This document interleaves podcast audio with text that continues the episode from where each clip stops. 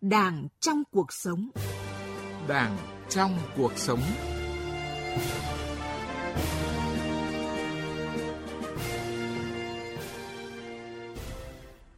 Xin kính chào quý vị và các bạn.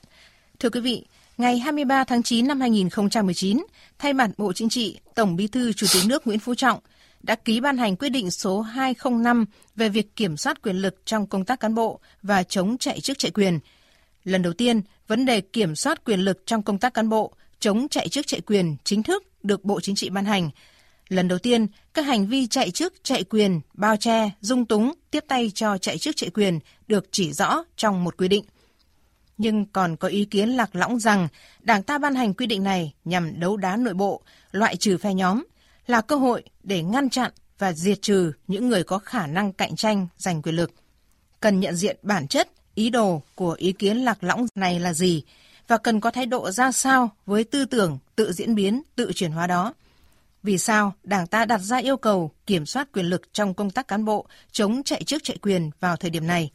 Đó là nội dung chúng tôi bàn luận trong chuyên mục Đảng trong cuộc sống số thứ tư với chủ đề Kiểm soát quyền lực trong công tác cán bộ, một yêu cầu cấp thiết quan trọng trong công tác cán bộ. Chuyên mục có sự tham gia của ông Lê Quang Thưởng, nguyên Phó trưởng ban thường trực Ban Tổ chức Trung ương. Đảng trong cuộc sống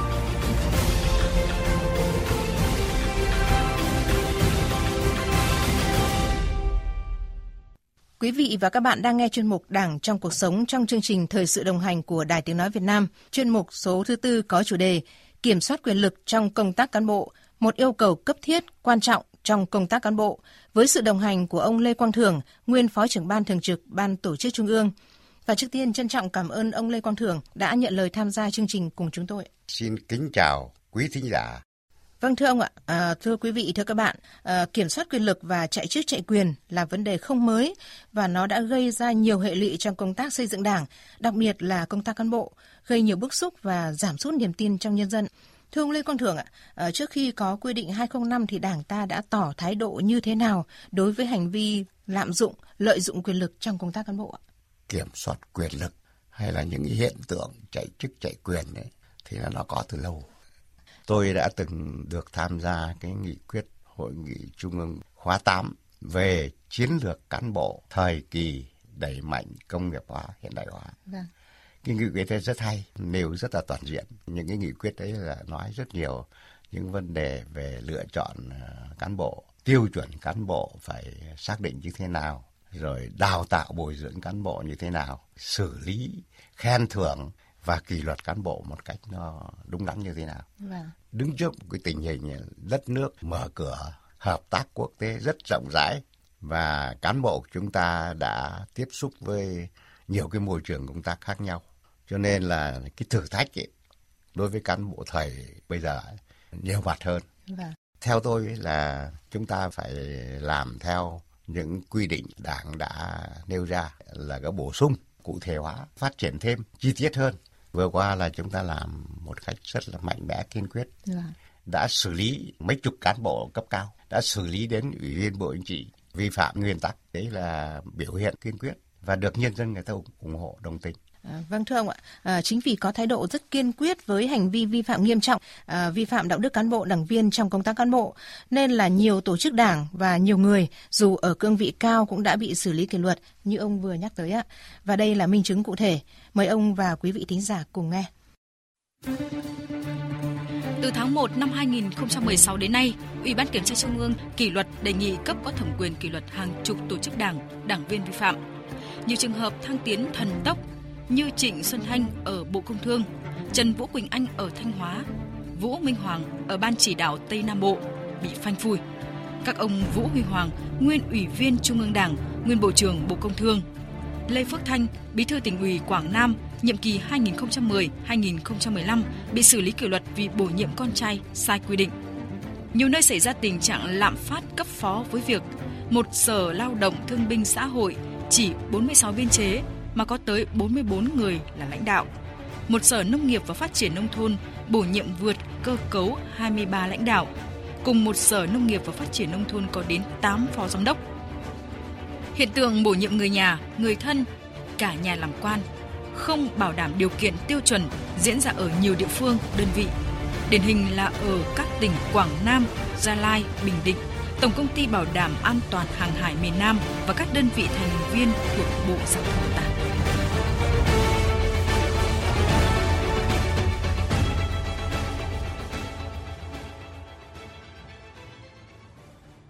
À, vâng thưa ông Lê Con Thưởng ạ, à, nhiều cái tên và nhiều địa chỉ đã được nhắc tới trong cái tổng hợp của chúng tôi.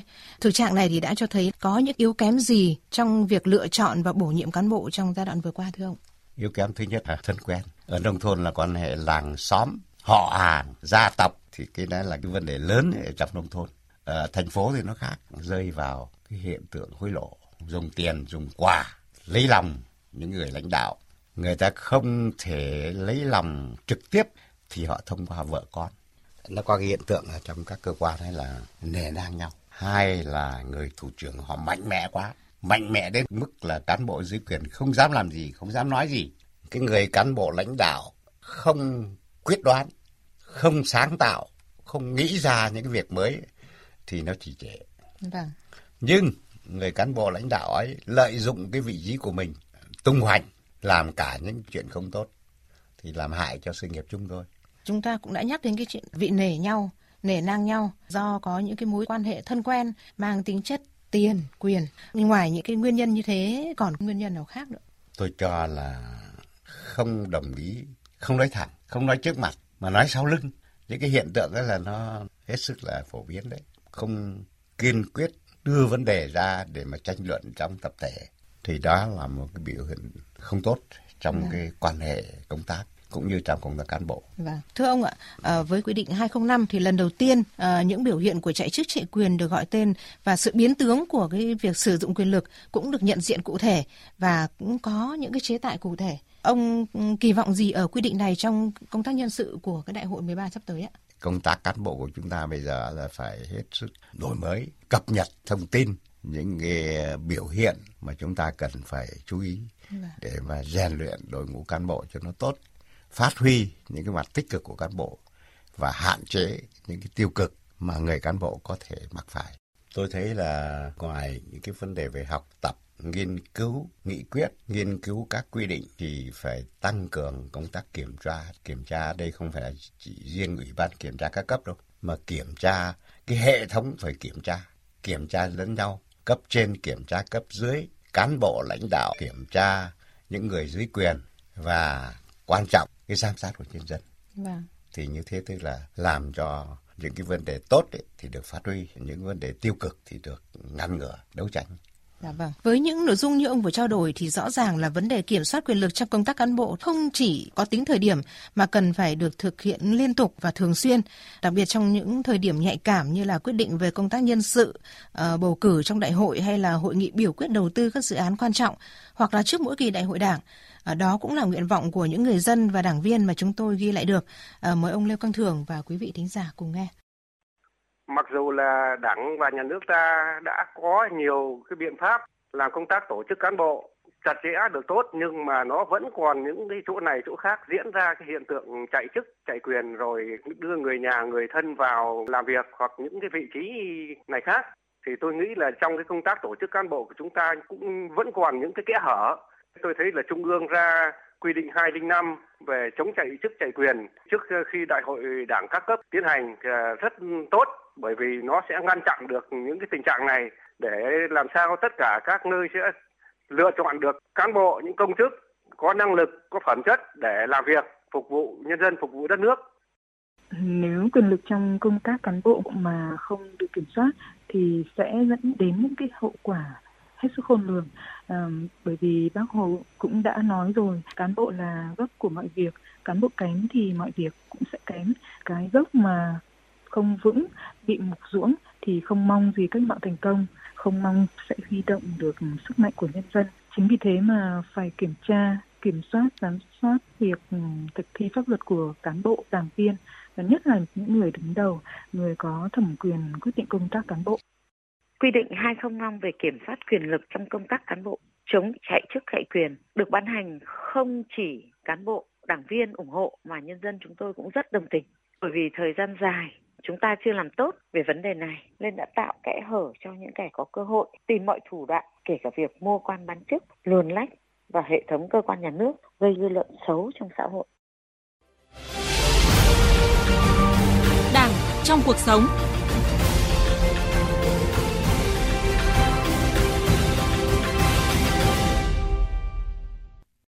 Quý vị và các bạn đang nghe chuyên mục Đảng trong cuộc sống trong chương trình thời sự đồng hành của Đài Tiếng Nói Việt Nam.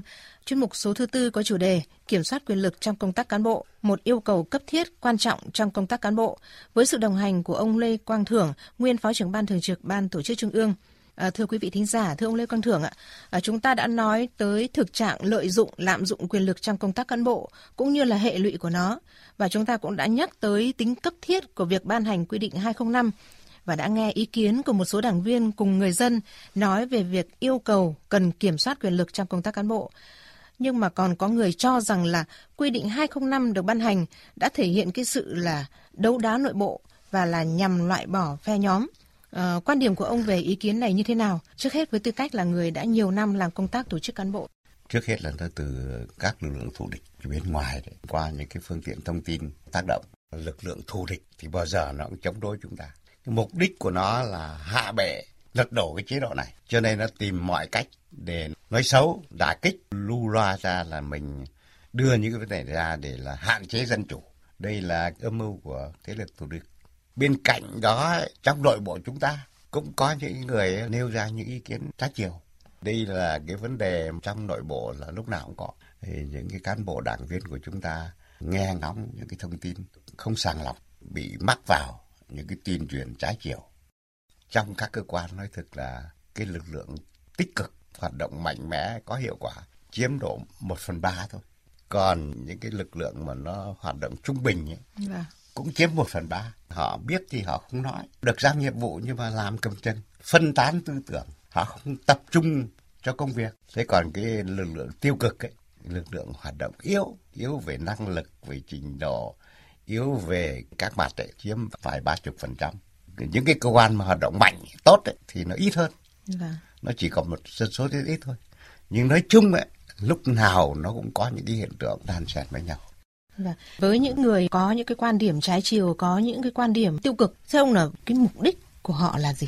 Mục đích của kẻ thù thì nó rõ rồi, là lật đổ chế độ còn mục đích của những cái người nghe theo luận điệu tiêu cực ấy là do nhận thức của họ và lợi ích cá nhân của họ. Chúng ta có những cái phương cách gì để mà có thể hạn chế suy nghĩ tiêu cực đó? Bởi vì uh, những cái suy nghĩ tiêu cực này là xuất hiện ở trong đội ngũ của chúng ta. Tất cả các tổ chức cơ quan phải có chương trình hành động phải xây dựng cho nó tốt. Cái thứ hai ấy, là giao nhiệm vụ cụ thể cho từng thành viên. Thứ ba là giám sát hoạt động. Và cuối cùng là khen thưởng cho rõ ràng tổ chức nào, cá nhân nào mà làm việc tốt phải khen thưởng kịp thời. Những tổ chức cá nhân không tích cực, thậm chí là có khuyết điểm thì phải xử lý rành mạch nó sẽ làm cho hoạt động của các cơ quan nó tốt và công tác cán bộ được phát huy tốt.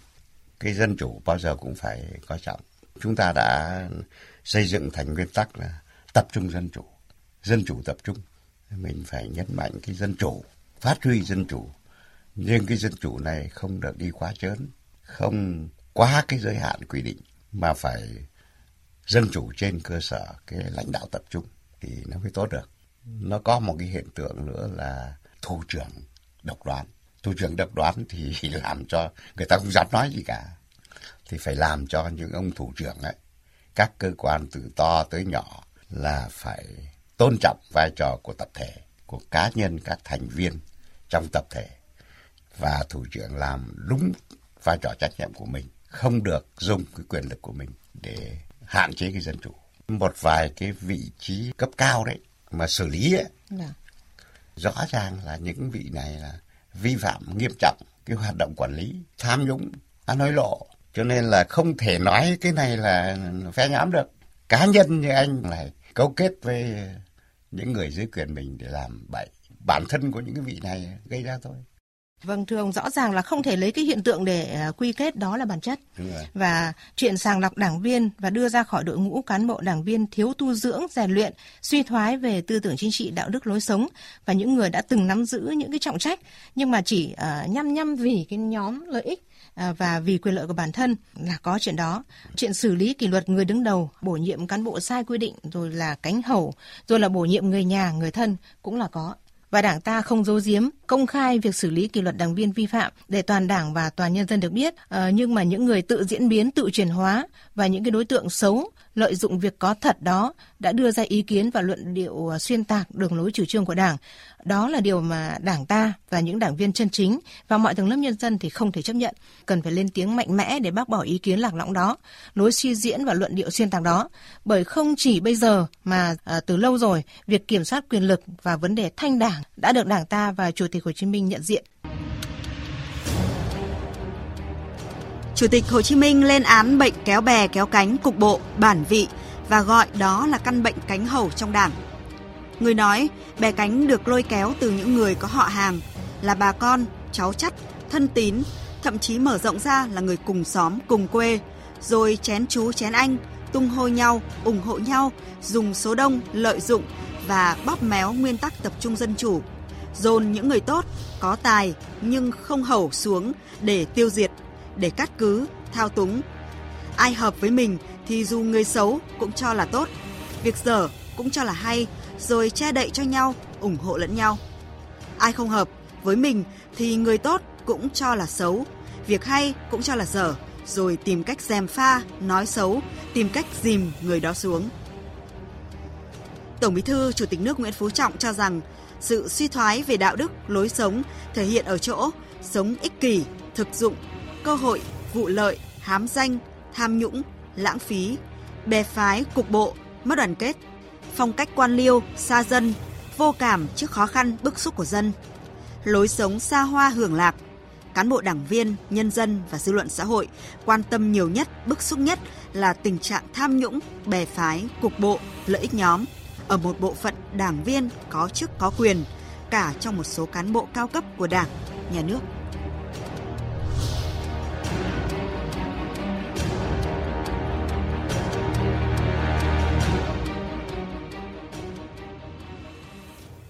Vâng thưa ông Lê Quang Thưởng ạ, như Đảng ta đã nhận định là cán bộ, đảng viên, nhân dân và dư luận xã hội quan tâm nhiều nhất, bức xúc nhất là tình trạng tham nhũng, bè phái, cục bộ, lợi ích nhóm.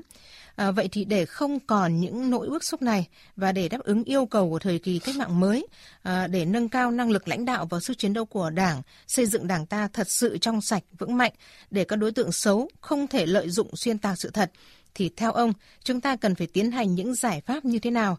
À, bởi tôi được biết ông cũng đã từng có ý kiến là nếu quy định này được thực thi một cách nghiêm khắc, đồng bộ với các quy định khác thì chính là cơ chế kiểm soát quyền lực về công tác cán bộ trên mọi phương diện.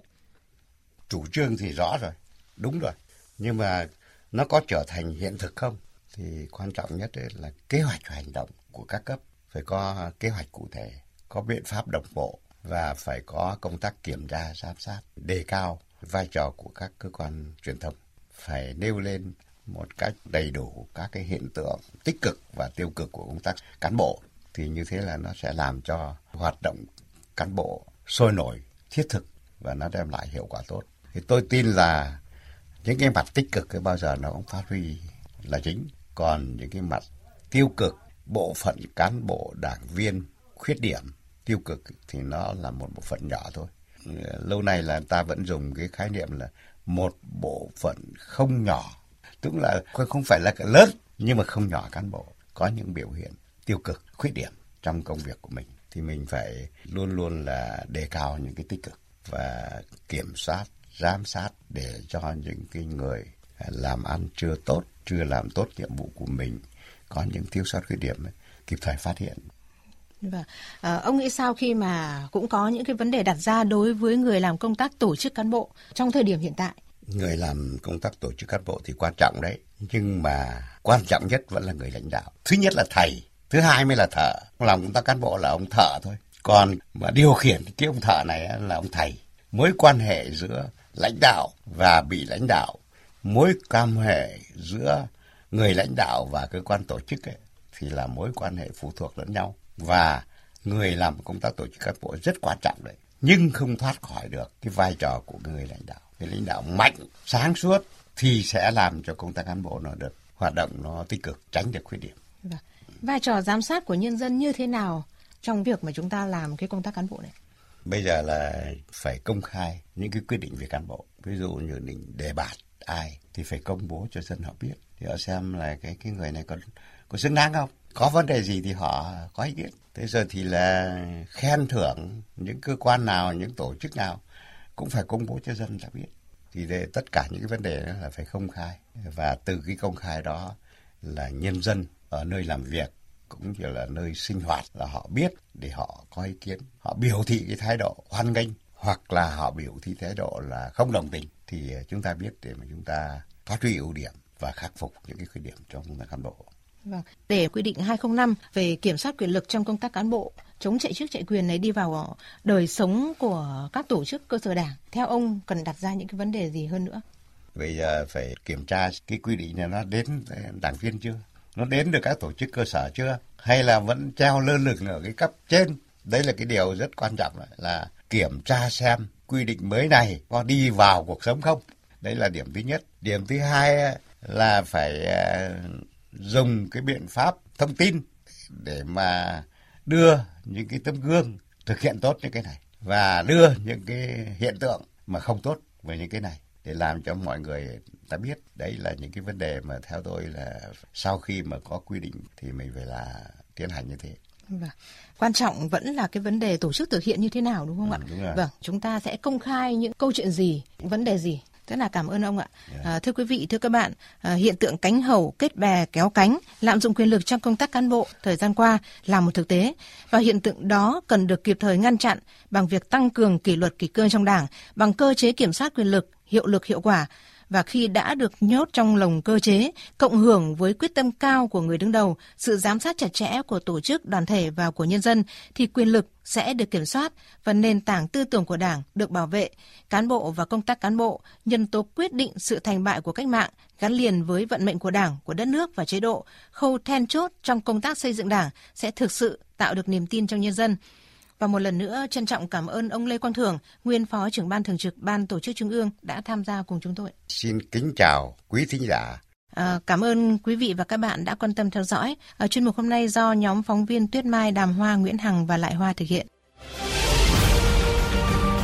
Đảng trong cuộc sống